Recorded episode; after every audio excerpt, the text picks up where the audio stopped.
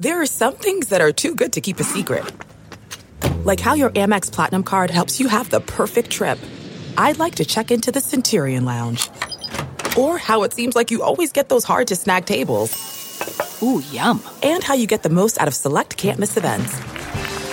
With access to the Centurion Lounge, Resy Priority Notified, and Amex card member benefits at select events, you'll have to share. That's the powerful backing of American Express. Terms apply. Learn more at americanexpress.com slash with Amex.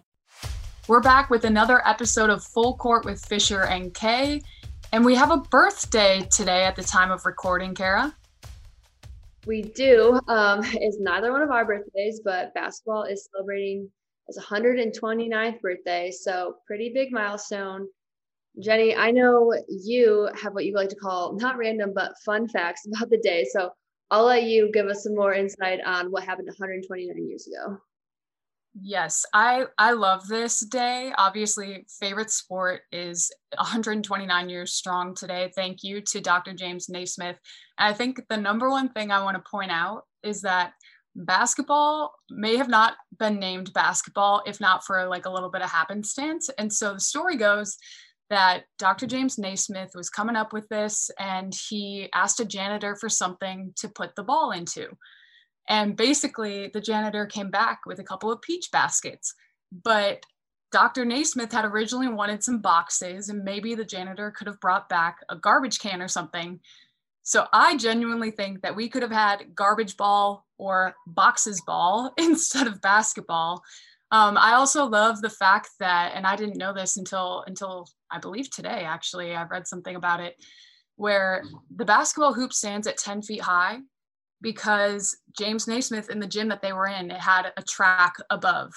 Um, actually, at Marquette, there's an old gym where they used to play basketball games, and it has the same kind of track. It was built in the 30s, and basically, he just hung it to the bottom railing of that track, which happened to be 10 feet high above the gym floor and that's where it still stands today i guess unless you're dwight howard and you're dunking on a 12 foot hoop in the dunk contest. But i just think it's a really cool thing. One last fun not random fact. If you had fouled out originally in the rules i think the rules were like 600 words long. Now it's like 3000 somewhere in the thousands for, for the sport of basketball. If you had fouled out nobody replaced you until the next basket was scored which i kind of like. Like if that happened nowadays um, it, it, like four guys on the floor against five. It's you do three on two and like different kind of weaves and such in practice. It's like why not just just try it in gameplay. Um, but sure last but not love that too. yes, and then last but not least, my favorite quote about about Naismith inventing the game. He said, "The invention of basketball was not an accident; it was developed to meet a need." And I can genuinely say that I need basketball in my life. So Thank you, Dr. Naismith, and happy birthday to basketball. Because of that milestone and because of Dr. Naismith, we have a lot to talk about today. Um, a lot of stories to catch up on from the past week of college basketball. Um, one of, if not the most important, is Florida's Keyontae Johnson shared a video on Friday thanking fans and medical staff at Florida State and Florida, um, saying he was improving throughout the week. There's also a video posted by one of his teammates of him up dancing around with them. Um, he continued to be receiving tests, um, but it was really awesome to see that news um, from him and then the Florida men's basketball account as well, just sharing thanks to people that had reached out and sent him well wishes. And I know that we're all happy to see that. We also had quite a few big games over the past weekend. We had Gonzaga and Iowa, which I know everyone was looking forward to. That was played after Gonzaga came off of a pause where they hadn't played in 17 days, they ended up coming up with the victory behind 27 points from Jalen Suggs. Um, he was very impressive in that game. So was Luka Garza. He still got 30 points and 10 boards, so still had an impressive showing. Wisconsin uh, sealed up the Big Ten ACC Challenge by getting a huge win over Louisville.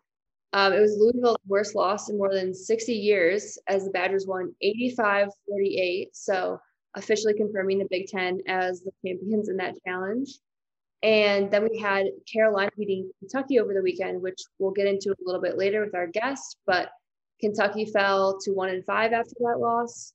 Um, and that is their worst start since the 1926 27 season. It's not looking so Kentucky. But I will say that one league that definitely has a lot of good things happening for it is the Big East. Uh, I was just straight up watching basketball on basketball. Uh, it was just really fun to watch. They had it started the day with Creighton beating UConn by two in overtime. Marquette loses at the buzzer on a three after Koby McEwen uh, ties it with an and one four point play. He hit the three, hit the free throw. It was just a really fun time before, of course, the inevitable gut punch. And then Providence edges Seton Hall by three, also in overtime. So a lot happening in the Big East on the men's side. On the women's, it's nothing too new as Paige Bueckers is continuing to have just an incredible freshman season and an incredible start. Um, she was named Big East Freshman of the Week again and led UConn to a 3 0 start in Big East play. Have to give the nod to Tara VanDerveer for now not only tying Pat Summitt, but she has officially surpassed her. And Cara, we had a lot of really cool reactions from the basketball world. Yeah, on both the men's and women's side and professional, um, there's a lot of awesome support for Tara VanDerveer. I thought it was very cool how the women, excuse me, how the Lady Vols Twitter account handled it. Um, you know, tweeting out messages of support and saying that Pat would be so proud. I thought that was just really awesome to see. And then cool to see um, stars like Steph Curry also weighing in, just congratulating her. Just a really big milestone in the sport of basketball. And Stanford stays at number one in the AP poll again. They just beat UCLA, who moved up to number 10 as of the game, again, at the time recording Monday at three o'clock. And one person of two that I want to shout out in women's college basketball, Zia Cooke from South Carolina is absolutely balling out. She's shooting 55% from three. She's averaging almost 18 points as a sophomore for the team. Just someone that I really enjoy watching. And I mean, the sky is the absolute limit for her. And then last but not least, Caitlin Clark, the Iowa freshman point guard. She is averaging 29.8 points per game. She leads the nation both men's and women's college basketball in scoring. And on the men's side, you ask, who is leading the nation in scoring with 29.3 points per game, just half a point off Luka Garza, none other than Iowa men's basketball's Luka Garza. So Caitlin Clark also had the game winner against their rival, Iowa State.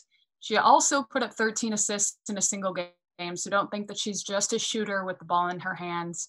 Just a really, really impressive showing and again from another young player in the women's game. One last story from women's basketball DePaul upset Kentucky 86 to 82 last week, and Kentucky dropped to number 13 in the poll. DePaul had five players in double figures for 40, for 77 of their points, excuse me, and it was DePaul's first top 10 win in nearly five years. And number 13 in the polls is a status that the Kentucky men's team would love to have. And what better a time to bring in our guest, Shawn Smith, the founder of GoBigBlueCountry.com. Shawn, let's get right to it. Kentucky is one in five. It is their worst start in almost 100 years, and the problems run deep. So, what are the problems at hand? Yeah, 2020 just got even more weird, right? No, I don't think anybody expected uh, Kentucky to be one in five. I certainly didn't at this point. Uh, I know I, I have been going back and listening to Cal's pressers. Now they're different this year with Zoom, but one thing that stands out to me, Jenny, is after their win versus Morehead State, I think it was a 36 point win. Cal started talking about the schedule and that this team could lose like six straight games, which is kind of alarming when you go back and hear that after a win. But I think we all dismiss that as just Cal being Cal. Uh, but there's certainly some issues right now. I think a lot of it's fundamentals. Uh, if you watch basketball, I think you can see that they have a hard time running offense right now. And when you go every single game with an eight or nine minute scoreless spurt, it, it's hard to overcome that. And uh, I think that's a lot of the issues. I think that having 10 new guys that pretty much have no experience, Olivier Sarr being really the only thing that they have that has experience, Davion Mintz missed all of last season uh, coming back from an injury. I think all that's kind of just a recipe that and playing all Power Five teams pretty much in this opening part of the schedule. It's, it's been brutal for this team you mentioned the offense. That's one of the problems that sticks out to me. But I want to know do you see it as the pieces, maybe like the youth or the immaturity, whatever have you? Or is it more, more so like the inability to put these pieces together, kind of the chemistry or the buy in? Or is it something completely different? I know you mentioned fundamentals. I think it's a little bit of the AAU world getting caught up in it. I think that these guys are kind of used to getting their own and they're having a hard time playing without the ball in their hands. I mean, we're talking about kids who on their high school basketball teams were, were the, the guy. I mean, they had the ball probably 90% of the time, all the way across the board. And I think that's something that they're having trouble with right now. There's certainly an issue at the point guard spot. I don't think Terrence Clarke came to Kentucky thinking he was going to be a point guard, kind of like the, with what John Calipari did with Tyreke Evans at Memphis. But that's certainly what Cal's trying to push right now. Uh, but I don't even think Terrence Clarke believes that he's a point guard. I've, I've seen some stuff on Twitter where he's actually been favoriting a couple of tweets where people said he's not a point guard. He actually is a two or a three. Uh, I don't think that that's to like those tweets to kind of pump himself up maybe for some criticism. I think it's more that he actually doesn't believe it himself. So if you don't have a point guard that can get your offense set, Jenny, I just think that that's a recipe for disaster. Right now, also, I don't even know if they have a consistent guy that they can play through. They're trying to figure out what's going on with BJ Boston. Uh, but certainly he's their leading scorer, but it's a very inefficient 14 to 15 points a game. He's not shooting the ball well, so that's a problem. And then Olivier Sarr, we're talking about a guy who was third team All ACC last year, but he had numbers. I think he put up 30 against Notre Dame last year, 25 against Duke. If I told you those two numbers, you'd probably think he was a first team, second team guy. But inconsistencies killed him, and that's what's killing him at Kentucky now. That and foul trouble, and I just don't think that they really know who who they want to play through. We've talked a lot about experience on our podcast and how, especially in a year of COVID, uh, why experience is so important in depth as well. But no school has taken advantage of the one and done rule more than Kentucky. But with this being such an unusual season due to COVID, is it a sign of the times or is Kentucky just truly suffering from the youthful tendencies that we've mentioned? I think there's a lot. I think all those factors play in. Certainly, this I, I, I keep asking myself, would it be different if they had the crowd to feed off of at Rupp Arena, or if things were normal? But then you look around, you see other programs in college basketball. Gonzaga's not having a problem. Baylor's not having a problem. You know, Duke just picked up a big win recently. So when you look at those things, it, it you kind of you don't want to make excuses, uh, but you know, 10 new guys on a roster. They thought they'd have Keion Brooks at this point. He's out with a with an injury that at this point, who knows when he's going to return. It, Cal's been saying two to three weeks now for about two months. So uh, that certainly changes things. I think when he gets back, it will help to get some experience. Uh, he's the one that actually came out and talked uh, post game after UNC. Didn't even play a single minute, but nobody wanted to come talk to the media after the loss. So I, I just think that there's a lot of guys on this team that are new. They're trying to find their way. They're trying to find out who they are in a in a year where they didn't have the exhibition games or those non-power 5 games. Look, it's it's tough playing Notre Dame. It's tough playing Georgia Tech even if you are all five-star talent. Those are developed college basketball players with experience and you said it, experience pays off and uh, those teams they they know how to win. Kentucky does not know how to win. So where are the bright spots? I have seen you tweet that you like the, one, the way Davion Mintz has played and what he brings to the Cats. What are maybe some positives of this team or flashes of it that we've seen? Mintz is definitely a positive. I, th- I, think that's a guy, given the the rule, you know, with everybody getting this blanket waiver, that's a guy that I think John Calipari would take again next year if he wants to come back for another season. Uh, with him, though, I think it's just his his the way he attacks it. I mean, he came out, got off to a hot start against North Carolina, started shooting the ball better. And, and Jenny, when you look at the overall stats on this team, there's one problem. Uh, Davion Mintz is the only player on the roster that has a positive assist to turnover ratio through six games. That that's a problem. That that also kind of feeds in. You you can kind of see the offensive struggles right there alone. Uh, but that's a guy who understands how to play. He played big time basketball at Creighton, even though it's not a Power Five. That is very good basketball in that conference. Uh, so that's a positive. I think Devin Askew kind of found himself against North Carolina, started playing a little bit more to what I think Kentucky fans expected to see from him. Olivier Sarr, when he when he's effective, he's very good, but didn't even attempt a shot Saturday. That that's something that they can't have. So I think there's some pieces to build, but this team just needs a win. I mean, it, no matter how if it comes, if it's a one point win, if it's a ten point win, they just need a win, something to get them moving in the right direction because I, I do think there's pieces to build around. They just need something good to happen to them right now. And if it came in the next game, I'm sure that would especially bode well for them. But before we even get there, I want to talk about how this is a program that is statistically the most successful NCAA Division One men's basketball program in history in terms of all-time wins, win percentage. they have this prestige about them. And normally Cal is able to turn a roster into into great production and a, and a really well-oiled machine. Why is that? I mean, we've talked about so many of the issues, right? But if you had to sum it up to maybe one of the main things, why isn't why isn't this team able to turn the corner just yet? I don't know if they trust him yet. I think that's a thing when you have freshmen and you have guys who, for their entire life, they've heard nothing but good things said about them. And right now, when they're when they're struggling, I mean, you're seeing it on this roster. I, I do think that there's some selfish tendencies. Not that that's intentional.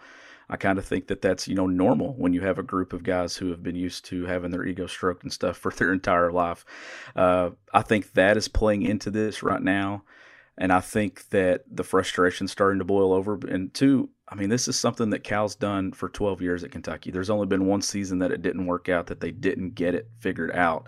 And, you know, we kind of throw that one to the side because they had a significant injury to Nerlens Noel that season. So that one's kind of thrown to the side. This one just feels different because they're on the wrong side of history right now. I mean, every single game I'm writing a post game column about how it's getting worse and how we keep going further back. 1926. If they lose Saturday, how far do we go back?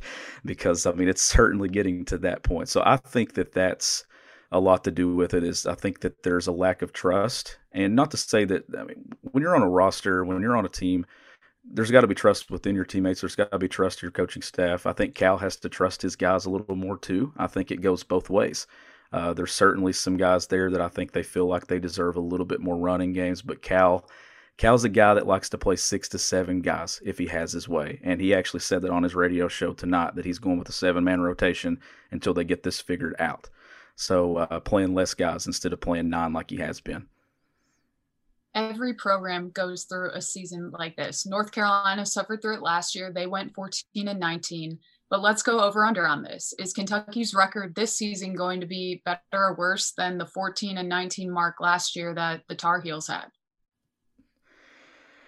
Well, with uh, with you know fewer games this season, it, it's going to be hard to get to 14.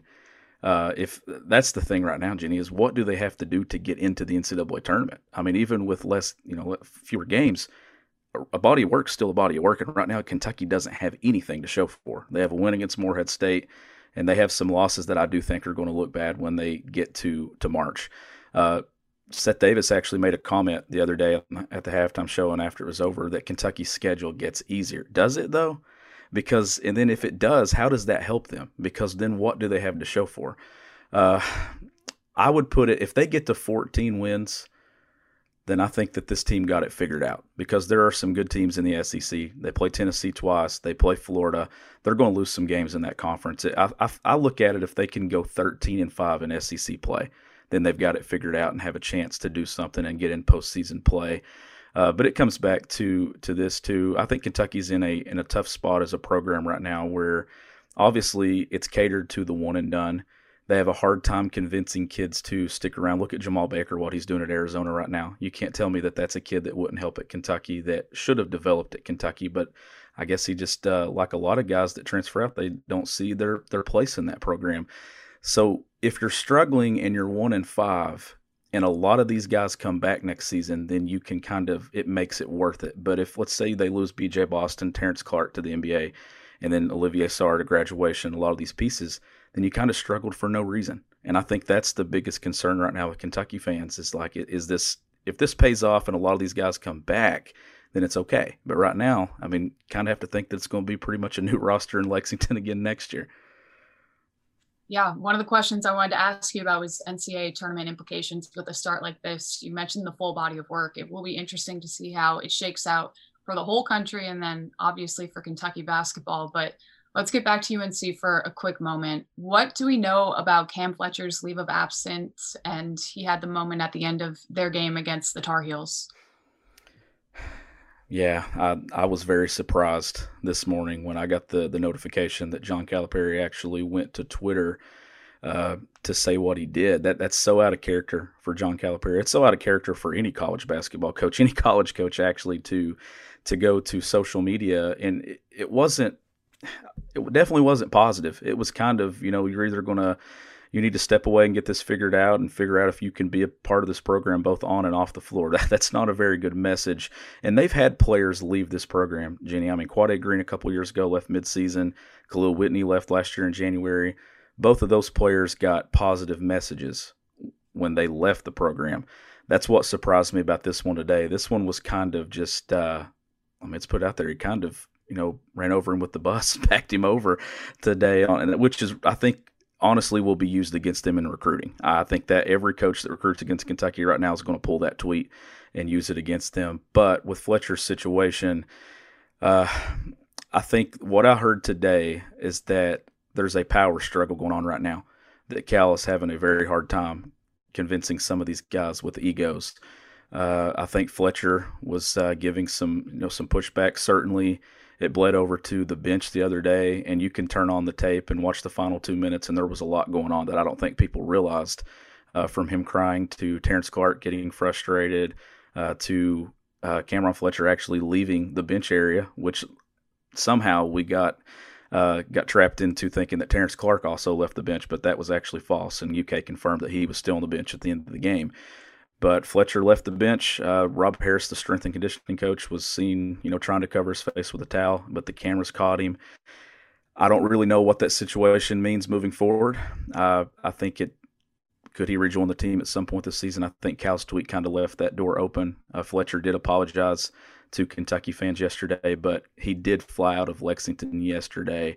And there are some reports that people did see him at the airport, and he wasn't being very discreet with his phone call conversation, whoever he was talking to, and was uh, was overheard saying some pretty negative things about Cal and about the program. So it's certainly not a good situation right now definitely adds fuel to the fire and maybe what some have called on Twitter a dumpster fire. But nonetheless, I, I do want to ask you about how the highs and lows of a Kentucky basketball season affect the mood of the state on a daily basis. You are from Kentucky. I know that you're in the media, so you can sit between the fandom and whatever else, but um, even on social, I mean, the tone must be affected. I know that COVID makes those day to day interactions a little bit different, but how do these highs and lows affect the state of Kentucky when Kentucky basketball is like this? it's uh, that's what Kentucky people live for is Kentucky basketball, and then in the recent years they've they've latched on to the football program as well. And this season didn't go as planned, and then with it being a COVID season uh, I think Kentucky fans were just kind of hanging their hat on this team being good and it being fun to watch. And right now, it's not that. Uh, I get a lot of the, with my DMs being open, I get a lot of the uh, Kentucky fans just wanting to vent and think. I understand it. I was a fan of this program before I joined as media and before it became a job. So I understand the frustration that fans have. Uh, I think fans uh, they're certainly not trying to rush John Calipari out of Lexington. I think every now and then they, they I think I'd be lying if I said that they didn't get the one and done fatigue. Uh, but when you have years like this, uh, I think in the back of everybody's mind, they think that Kentucky will get it figured out because we've we've seen the story so many times. It typically 95% of the times it, it works out, even though it doesn't end in a title every single time or a Final Four appearance. They're at least one of the teams that are there to contend for it when it gets to that final second weekend of the NCAA tournament. So I would say that the mood right now it's uh it's not a very happy holiday season right now in the state of Kentucky. But it could be next game Saturday, December 26th against Louisville. There were points a while back where this game even happening was TBD, but let's talk positivity here because we both know that we need it. What would a win against Chris Mack's squad mean? It would be the shot in the arm that this team needs. Uh, one, just because of the the dominance that Kentucky's had against Louisville in this series since John Calipari arrived at Kentucky in 2009. They've only lost twice, uh, and you know the fact that Chris Mack kind of had the beef with Cal in the preseason over the scheduling of the game and you know the back and forth and the hidden message that Cal had in a video that he posted just posted to the UK Twitter account. So there's a lot to go in this game. Uh, you're one in five. You certainly don't want to pile on and be one in six that included a loss to Louisville. So uh, I think Cal knows how big this game is. Cal was talking about it on the radio show tonight that ESPN actually it was it was set for ESPN two at noon Eastern time. It's since been moved to ESPN at one, and Cal says that the reason they did that's because they kind of want to, uh, you know, see Kentucky lose again and then be on the national network in the primetime spot there on Saturday. So he said he's not having it. They're not going to let it happen. So maybe that's his edge. uh, that he has. I don't know. He's looking for anything with this team right now. But there, there's two games coming up, Jenny, that I think would tell the tale about how this year's going. They they rarely lose to Louisville, and they haven't lost to Mississippi State since he's been in Lexington. And those are two of the next three. You lose those two, then I can't. I, I think you can kind of just chalk it up that uh, this year's uh, kind of going the other direction. Yeah, I mean, if they pull out the win, at least it would be on ESPN. I mean, like I said, we'll see what happens. Obviously, there's there's drama either way, but Louisville had lost by 37 to Wisconsin. Yeah. You're expected to get Jones back. What is the biggest challenge that they faced against this Louisville team? I think just playing consistent for 40 minutes. I think right now Kentucky's problem is more they they need to worry about themselves than worrying about the opponent. Uh, they've not played 40 minutes, Jenny, all season. They'll play 20, they'll play 25, but they've not been able to su- sustain energy for 40 minutes. They'll have those spurts, like I was talking about earlier, where they'll go nine or 10 minutes without a score. Uh, you can't win games in college basketball with that, with that kind of uh, inefficiency on the offensive end. So that's the thing that I think is the biggest challenge. Obviously, they're going to be in the Yum Center. Uh, there's there's going to be a lot of talk this week about, you know, is this Cal's worst team? I know you're already seeing that written and stuff. Is it worse than the 2013 team that went to the NIT? Uh, certainly, the record is there. Uh, the 2013 team also didn't beat anybody in the non-conference, and they lost to Louisville. So you kind of want to be on the right side of that this Saturday. So I think that's the biggest challenge is just stay in the course and not, you know, Nick Saban always throws out the line, don't drink the poison. And right now, the poison's not the positivity, the poison's the negativity. And if they listen to the negativity, it's going to be easy to kind of just shut this thing off and just coast and say, you know what, this year's lost. Uh, but Saturday would certainly be a step in the right direction. And I, I, have to think that John Calipari walking in the Yum Center Saturday is going to have some confidence on his side when you've won a lot a lot of games in that building. Maybe this is where Kentucky gets it figured out. Maybe they need a rivalry to kind of ignite something and get it going. So big picture, give me your top three teams in the SEC going into conference play because obviously right after Louisville they'll they'll get right into conference play. I would have said Kentucky early in the season. I, I don't have them in there as, as, it stands. As far as talent though, and getting it right, I think that when they're when they're when they're at their best, let's say February, if they get it figured out, they're certainly one of the top three most talented teams. I think right now at the top, you got to go with Tennessee.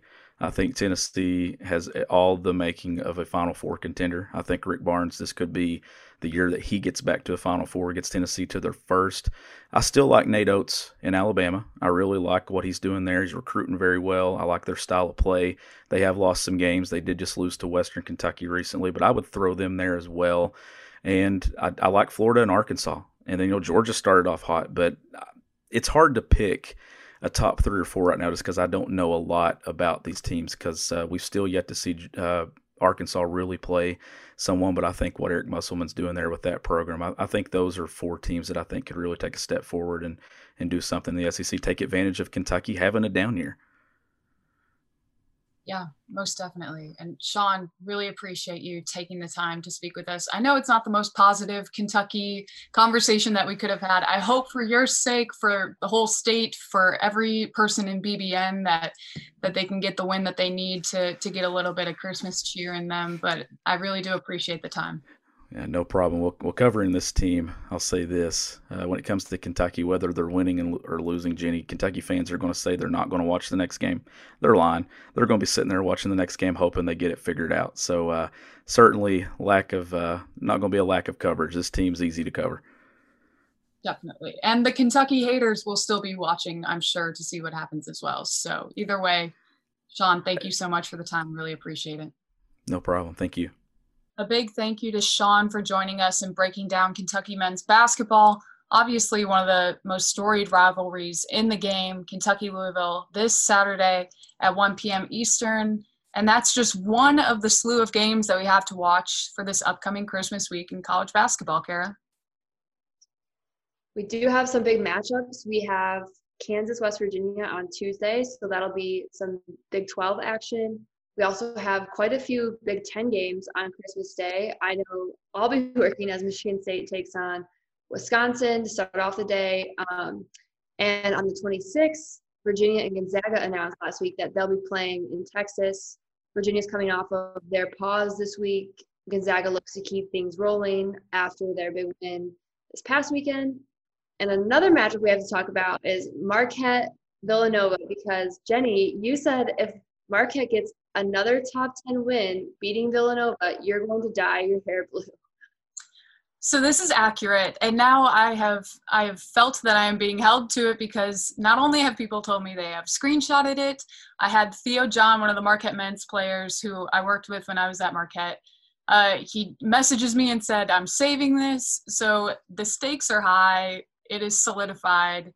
Uh, if Marquette does indeed beat Villanova for yet another top 10 win this season, I will be dyeing my hair blue. It'll be like people are like oh light blue navy blue neon like what are you doing? I, just blue. It doesn't even matter. And people were saying well villanova's blue. Okay well my hair is gold so we, we get a little bit of blue and gold. Um, i only did this because and in the past like the wisconsin game i said i'll do a tiktok dance we got to get creative with how we show our fandom nowadays in 2020 i mean for a year where i can't be in person um, and quite honestly, for a year where I'm no longer working directly in college basketball, I get to be a little bit more of a of a fan again. And so, yes, Marquette, Marquette basketball, Marquette fans. If Marquette beats Villanova for yet another top ten win, I will be dying. my hair blue. That's just, I love it. And I have the screenshot too, so don't worry. Um, we'll all be holding you to it. I'm glad that you can keep me in check, Cara. And then I actually wanted to ask you Christmas Day games, do you like them? Like, if you lose, is it still happy because it's Christmas, or do you just have to win and then it, it builds even more? Like, how how do you feel with a with a Christmas Day work day? It's gonna be kind of weird. I mean, we've never done actually Christmas Day. There's been you know plenty of Thanksgiving games in the past. Um, it kind of doesn't end up feeling like Thanksgiving when you're, you know, in the gym somewhere playing. Although we keep it fun and have done, you know, traditional Thanksgiving meals and stuff like that. So I'm excited though. Um, like I said, there's going to be quite a few Big Ten games. I know I'm a huge football fan. There'll be some big football games. So I think it'll just be kind of a cool day of sports. And, you know, 2020 has been weird. So why not just do something a little bit different? I love it. And hey, we'll be preoccupied because on the women's side, there aren't that many games. Uh, UConn plays Villanova on Tuesday. DePaul plays Creighton as well on Tuesday. Some Big East play happening, but it does get a little quiet. Obviously, conference play continues, uh, but we'll have have plenty of men's basketball, football, and so on and so forth to, like I said, keep us preoccupied. But hey, we're about to close out the year, so why not close out with our final segment in a year that has been kind of hell. Um, but hey, this is this is the positive spin on it. So this is our final four. And Cara, we need to talk about our four positives from 2020. So I I need to ask you, what do you think are are four positive things that have happened for you in 2020? So I trying to think of some like you know fun things some things that have happened personally to me. So i came up with a couple of, of four things. Number one that immediately came to mind is taylor swift dropped not one but two albums this year. So both of them were surprises too which was kind of fun. Um, you know she was like hey tomorrow at midnight we're doing it. She did that in july. She did that a couple weeks ago. So that's been a positive. Obviously she's had some more time on her hands to sit down and write music my second one, I had a couple cousins um, get married. Obviously, not the same. They couldn't have the big wedding, but just exp- expanding the family, which is exciting, and some friends getting engaged as well. Um, so those were big in 2020. My third thing, I got to spend a lot of time with my family, especially you know we we're all quarantined together, and just that time at home that I haven't gotten a couple years. Literally just living at home hanging out every day, me working from home. Um, that was a huge blessing for the year. And fourth, actually, Jenny involves you. Um, I wrote down your Keep Showing Up campaign. I think it was just such an awesome, not idea, it's been your idea for a while, but an awesome way to do it in 2020 when, like you said, you can't really go out and participate in some of the marches or the runs you've been doing, um, but just a way for people to support and to have a big message on their shirt that says keep showing up have people asking all the donations you got that was my number four I knew you were gonna like make me feel all mushy and gushy if you were gonna bring up like positives, and I didn't know that you were gonna say that. But Cara, thank you again. We'll always shout you out for being the first shirt that because at this point, I actually just checked the numbers the other day. It's like almost 1,700 shirts. So there's 1,700 people walking around with these shirts on, and almost $17,000 in total, uh, which is again insane. Um, so that's absolutely one of my positives and i think it, it ties in with another positive that i was thinking about is just like reconnecting to my own mental health and like thinking about it more like i'm, I'm reading a book right now actually and uh, i think it's called 101 essays that will change your life. And it's just these short little essays about like ways of thinking or ways of living. And i have a habit journal and a habit tracker that i do. Um, and it just is like my my little things for each day. And then over a month span i check if i if i did them or not. Um, and it's like something as simple as like brush my teeth make my bed to journal pray do my crossword go for a walk or even things that i don't do as often just to see where it kind of stacks out. But yeah so positive number one the outpour from people who supported the Keep Showing Up campaign. Number two, reconnecting to my own mental health. One of my favorite things, nuggets, I'll call it, from that book that I'm reading, talks about the importance of a routine. And everyone knows they're important, right? But I was like, why does everyone say routine is so important? And like all these super successful people always say, like, oh yeah, I have my routine where I read the newspaper and I do this. Like every billionaire, I feel like. And I was like, why is it important? And this book talks about how routine and habitualness basically affects your mood um, because you won't be you know wavered by whatever else happens um, if you have that consistency within your your life and um, basically being committed to something enough about the mental health and the mental aspect i am also grateful for my job uh, quite honestly i was unemployed for a couple months i was looking for a job and I just couldn't wait to like be back contributing to something and working in basketball. And I know I already harped on the fact that it's basketball's birthday, but like I am just so thankful for basketball and for this job because heck, if Dr. James Naismith didn't invent this sport 129 years ago today, I wouldn't have my job. So thank you uh, to him again, and and that has to be another positive. My job in basketball because it's it's literally a dream. Lastly, one last positive in a year full of some negatives, some twists and turns. I would honestly just say like the the fact that we got back to basics. We got back to asking people like how are you? We got back to calling people randomly. Cara and I FaceTimed like every single day, just talking about what's happening in the college basketball world. And now here we are recording it on a podcast. And so lots of positives. And I'll just end this by saying I'm really grateful for Pure Hoops Media and for Cara and Mike and and everyone involved, Bruce as well. I just think this is definitely one of the positive. I mean, now I'm just going to start rambling, right? There's a lot of positives when you sit down. I write three gratefuls down every day, but there are a lot of positives when you sit down and think about it. And I'm just grateful. Another episode of Full Court with Fischer and Kaye is in the books. Thanks to Shawn Smith for spending some time with us. Thanks also to our producer, Mike Lieber, as well as Bruce Bernstein for all of their help. Tom Phillip edits the show, and we always appreciate his contributions. And please check out our other Pure Hoops Media shows. Catch and Shoot 2.0 with Aaron Berlin and Otto Strong drops each Wednesday. Each Thursday, Monica McNutt and King McClure drop by with buckets, boards, and blocks. Every Friday is the Pure Hoops podcast with BJ Armstrong and Eric Newman. The Mike Wise Show drops each Monday, and we'll be back every Tuesday with Full Court. Please check out all of our shows, subscribe, download them, rate and review them, but most of all, enjoy. See you next week on Full Court with Fischer and Kaye. Full Court is a presentation of Pure Hoops Media.